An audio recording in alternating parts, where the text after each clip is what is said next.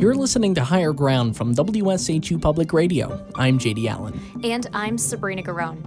Up until now, we've been getting to know the kids, tagging along as they explore their environment, and learning how they perceive climate change in Bridgeport. Now we're going to shift gears to see how their ideas can improve the quality of the air, land, and water in Connecticut's largest city. Incidentally, creating a right to clean air, land, and water is the subject of new legislation being considered in a dozen states, from Kentucky to Vermont. In 2021, New York, next to Bridgeport, became the sixth state to adopt an environmental rights amendment into its state constitution. Our kids aren't writing legislation just yet. The tools these kids use during their after school science program highlight the importance of finding solutions through research and design.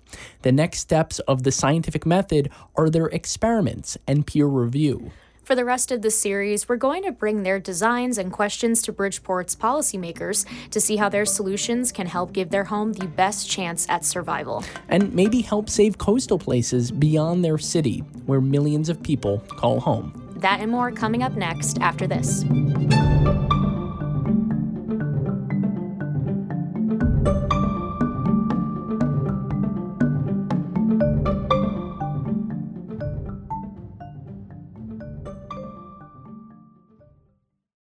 WSHU, the station you know, trust, and count on, is more relevant than ever. I'm WSHU and American Homefront Project reporter Desiree Diorio. Your support has enabled us to deliver what you need at a moment's notice, wherever you happen to be. We can tell stories that really matter, connecting facts and revealing the truths you need. Thank you for listening and supporting WSHU Public Radio. We're stronger together.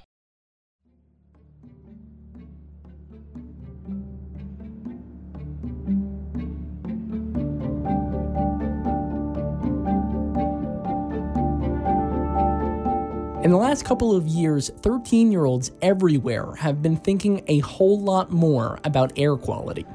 Yeah, coronavirus affects air quality, right? Yeah, if, if COVID was in this room right now and we're all wearing masks, we would be safe. Wayne and the rest of us are actually still wearing a mask as we speak. We are working on this podcast in person after these middle schoolers spent the better part of the last two years learning from home. I'm surprised how much they really understand how different kinds of masks work. That the surgical masks are the best at filtering out particles from mouth spray that contain viruses. They know who is most vulnerable to respiratory illnesses those already sick, the elderly, children, and other people with weak immune systems.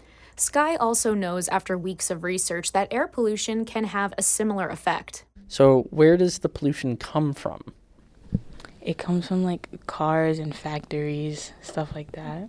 So, do you think that there is a like a lot of air pollution where you live or I mean kind of. Why kind of? Because like I'll be outside and a car would drive by and you would smell all the exhaust and stuff coming from the car. What made you interested in air pollution? Because it seems like it seems like a really big problem when it comes to pollution because I know there's also like we breathe in air and stuff like that. So I wouldn't want to like get sick from something that I can't really help. Off mic, Taya is quick to remind her that teenagers do contribute to air pollution. Even though they don't drive yet. For example, they use electricity that's created with fossil fuels and shop online for goods that get shipped from around the world. Sky is worried about those vulnerable to poor air quality, like pregnant people and their babies. Bridgeport is among the youngest cities in the state. Well, in the babies where their mom has like breathed in bad air, it causes asthma, lung cancer, leukemia, COPD, pneumonia, birth immune system defects, cardiovascular diseases, and premature death. That's a lot of respiratory problems. What does that mean for baby? One in 33 babies born in the U.S. were born with a serious birth de- defect due to air pollution. That's messed up. Well, Connecticut has high rates of greenhouse gas emissions that contribute to climate change. Motor vehicles make up 40% of those carbon emissions.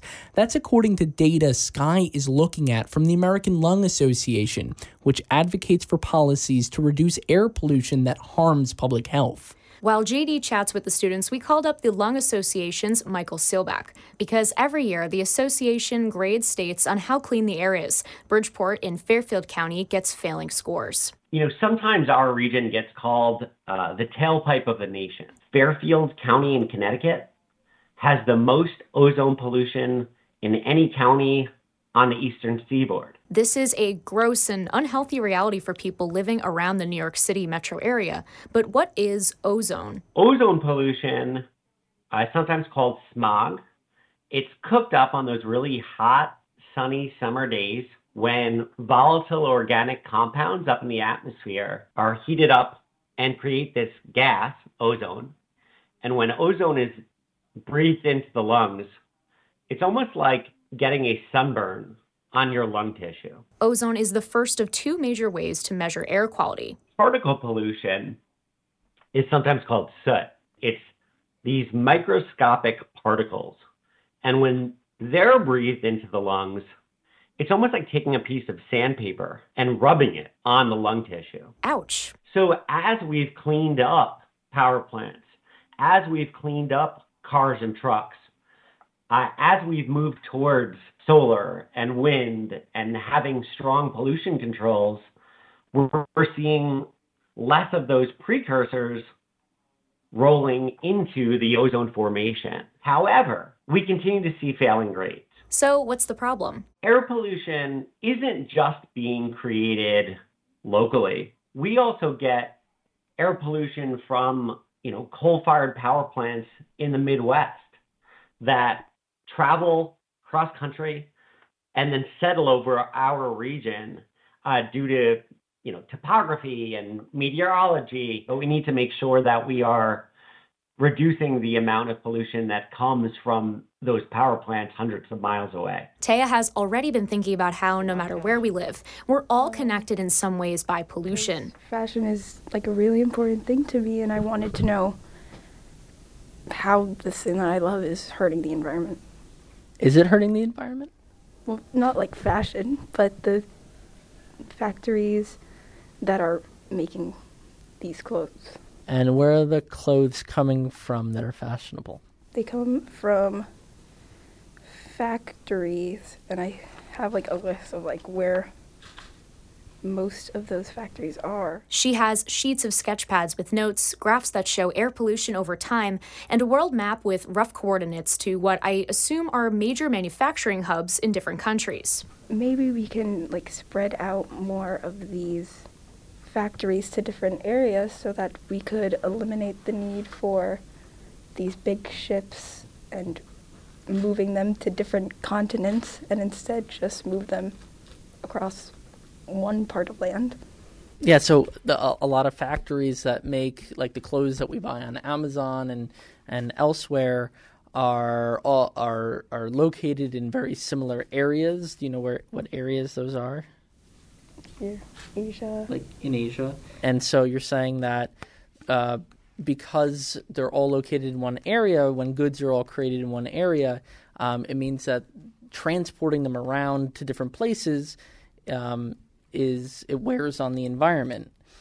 Um, so if we had manufacturing in other places, there wouldn't be a need to transport it as far. Is it just like the the big freight trucks and trains and, and ships, or um, I know you're interested in other aspects of how we get these clothes. You have an all caps right here something that might help.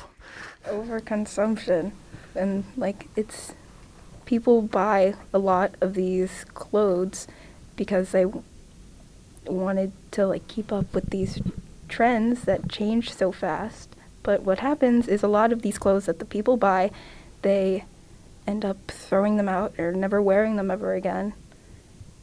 And it contributes to a lot of the clothing that ends up in landfills. It's really interesting. So it's it's not only where we get it, but how we get rid of them. To Sky, a solution for reducing carbon emissions that create smog is to shift away from gas powered vehicles. We can eliminate human made air pollution by using vegetable oil because it is less toxic than what is normally used. Vegetable oils are the base the basis of biodiesel, which can be used like normal gas. The car would have to be modified to be able to heat up the oil in order for it to work, which would make it thinner. Biodiesel is non-toxic and biodegradable. So changing the type of fuel that we use to be able to get around instead of using fossil fuels that have higher carbon emissions, you're saying use something with a different base, like a vegetable oil or a biofuel. Corinne's got a question. What are your thoughts on electric cars as a different way to reduce air pollution? I think electric cars are cool, but right now I don't think they're as affordable for everyone. So, so that's something that we can do um, to try to power the the ways to get around. Are there other ways to get around? You can bike, walk if it's not far. Do you think that it's easy to to bike and walk um, where you live? That's good. Because it's not far, and I enjoy walking and riding my bike a lot, so it doesn't bother me. And now you can't drive yet, but um, people in your family can. If you like to walk, but they don't, how might you explain the benefits of walking in this way? I would say that one, it's healthier, it's cheaper, especially since gas is so expensive now. and I would explain to them all the problems that it causes. And the problems it causes are severe for people living in Bridgeport. Connecticut's asthma rate surpasses the national average. More than 200,000 adults and 75,000 children have asthma in the state. Communities of color are disproportionately impacted. According to the Bridgeport Child Advocacy Coalition, nearly 4,000 middle school children and younger visited the hospital in 2020 due to asthma. That's due to environmental conditions, but also secondhand tobacco smoke. The solutions young people have come up with walk, ride a bike, or take public transit when you can, buy local to reduce freight emissions are common sense. If the community as a whole recognizes the benefits, and if policymakers work to provide the infrastructure to make these adaptations possible. When you start prioritizing money and profit over life itself, over what can help grow life, what can help sustain life, what can help nourish life, then we keep seeing different things that harm communities come into place or go into fruition. This is environmentalist Catherine Morris. She's going to help us peer review our students' research alongside her environmental justice work. So, when we th- traditionally think of environmental justice, we think of yes, there was a disregard of life that allowed you to continue putting an incinerator here in walking distance from a home, or a gas plant here, or a coal plant here. Kat is in her early 20s. She grew up in New Jersey, then middle school in the suburbs of Bridgeport. We've been living in predominantly white areas that were more like um, middle class, upper middle class, high income. And then I had been experiencing interpersonal racism a lot more than systemic racism or what I now understand to be systemic racism. So I think that's part of why I have such an affinity for nature. Before heading to the city. So I say that definitely changed when I moved to Bridgeport, and it was kind of striking to me that no one else found it weird that we weren't spending as much time outside or whatnot.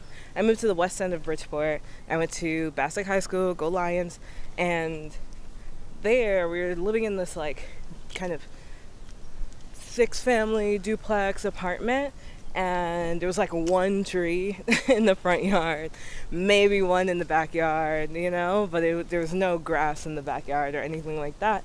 And the sidewalks were littered in a way that was like very frustrating to me because I'm like, what is this? like, what are we doing here? Growing up surrounded by green space, Kat didn't realize what she had until it was gone. I would notice, you know, even in the summer times, it was really just sitting on the porch. Like that was kind of the extent of it. Maybe going for a walk, maybe taking a long walk to find that one little swing set playground area that's like next to that one bodega over there.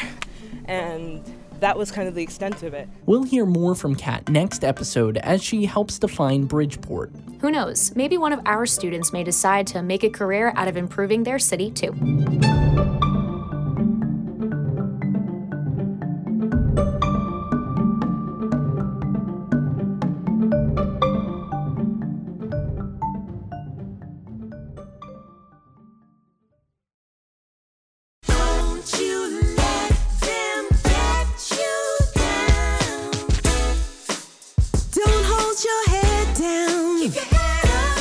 Ground is reported and produced by J.D. Allen and me, Sabrina Garone, with editing from Harriet Jones. Molly Ingram helped with the mixing. Samantha Simon, Melanie Formosa, and Megan Briggs did fact checking and research. Music is composed by Samuel Davies and Aria Elon. Graphic art by Joshua Joseph. This podcast was made possible by Joan Gans Cooney Center and the Sesame Workshop. Higher Ground is a production of WSHU Public Radio.